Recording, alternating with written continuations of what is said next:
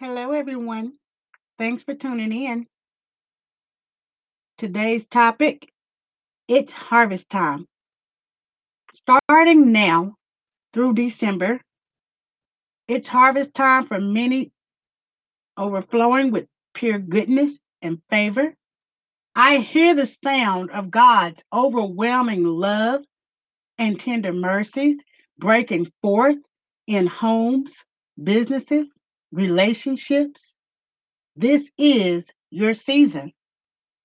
Job chapter twenty-three, verse ten affirms, "But he knows the way I take. When he has tested me, I shall come forth as pure gold." Glory. Somebody shout, "Get ready, get ready." Come on, Jesus. We've been praying. We've been sowing. Now we are crying, "Heaven, send the rain." It's harvest time. The Lord is about to restore to you the years the locust has eaten, every seed that you have sown, and every prayer that you have prayed is about to come forth in Jesus' name. Did you know that bringing the good out in someone is a harvest? Bringing a smile to someone's face is a harvest. Complimenting someone is planting good seeds, causing that person to feel good about themselves. Galatians chapter six, verse seven says, "Don't be misled. No one makes a fool of God. What a person plants, he will harvest." Start right now. Every time you get the chance, compliment someone. Help a young person who needs guidance. Go mow the elderly's yard. Make a difference in your community. Be the change you want to see. Bringing in the harvest requires commitment, consistency, and diligence. In the spiritual realm, harvest means souls for the kingdom, planting seeds out of our need. We need to have a mindset of, what kind of seed can I plant today? Who can I bless today? Who can I do a favor for? Opportunities are everywhere if you are willing to look for them. There is an old saying, and it holds true. You will always reap what you sow. The harvest that you reap in and on your life is the result of what you sow. When you sow beans, you reap beans. Sow corn, reap corn. Sow jealousy and hate. I think it would be safe to say you're not going to like the harvest. Matthew chapter nine, verses thirty-six through thirty-eight declares, "When he saw the multitudes, he was moved with compassion on them, because they fainted and were scattered abroad as sheep having no shepherd. Then saith he unto his disciples, the harvest truly is plenteous, but the laborers are few. Pray ye therefore the Lord of the harvest, that he will send forth laborers into his harvest." Jesus wept.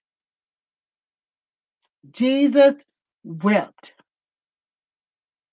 as he gazed over Jerusalem. His tears were over the hardness and spiritual blindness he saw.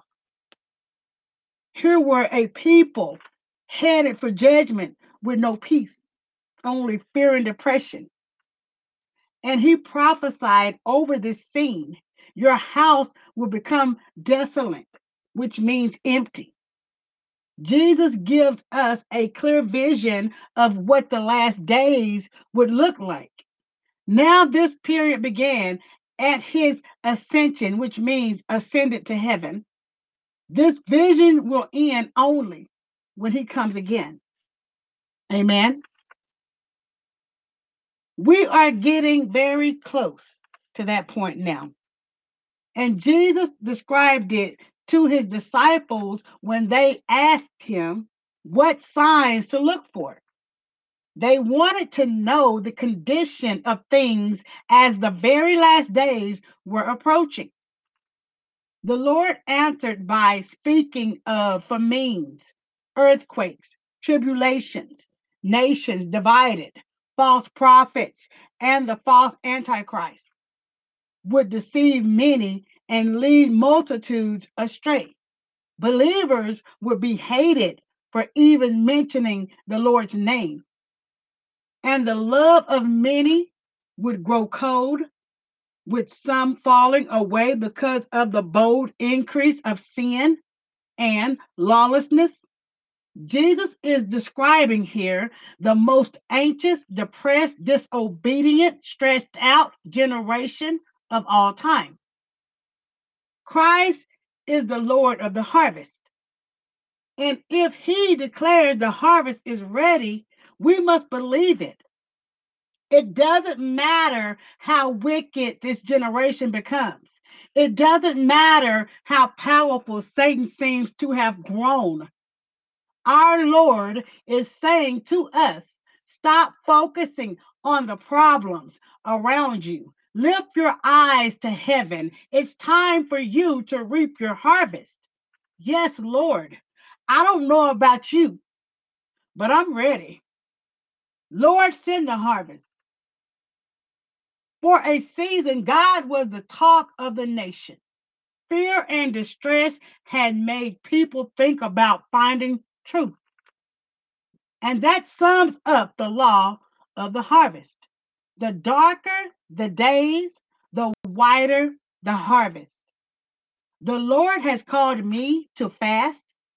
My fast will begin on Sunday till next Sunday, a seven-day fast, which will consist of no bread, no sodas, no sweets, and no meat. The purpose of fasting includes growing in spiritual strength, resisting temptations, developing self-mastery, which means making our spirits masters of our bodies, showing meekness and obedience to Christ. If you feel led to join me, please do. Let's pray. Dear Heavenly Father, I come to you with a humble heart and ask you to strengthen me for this battle.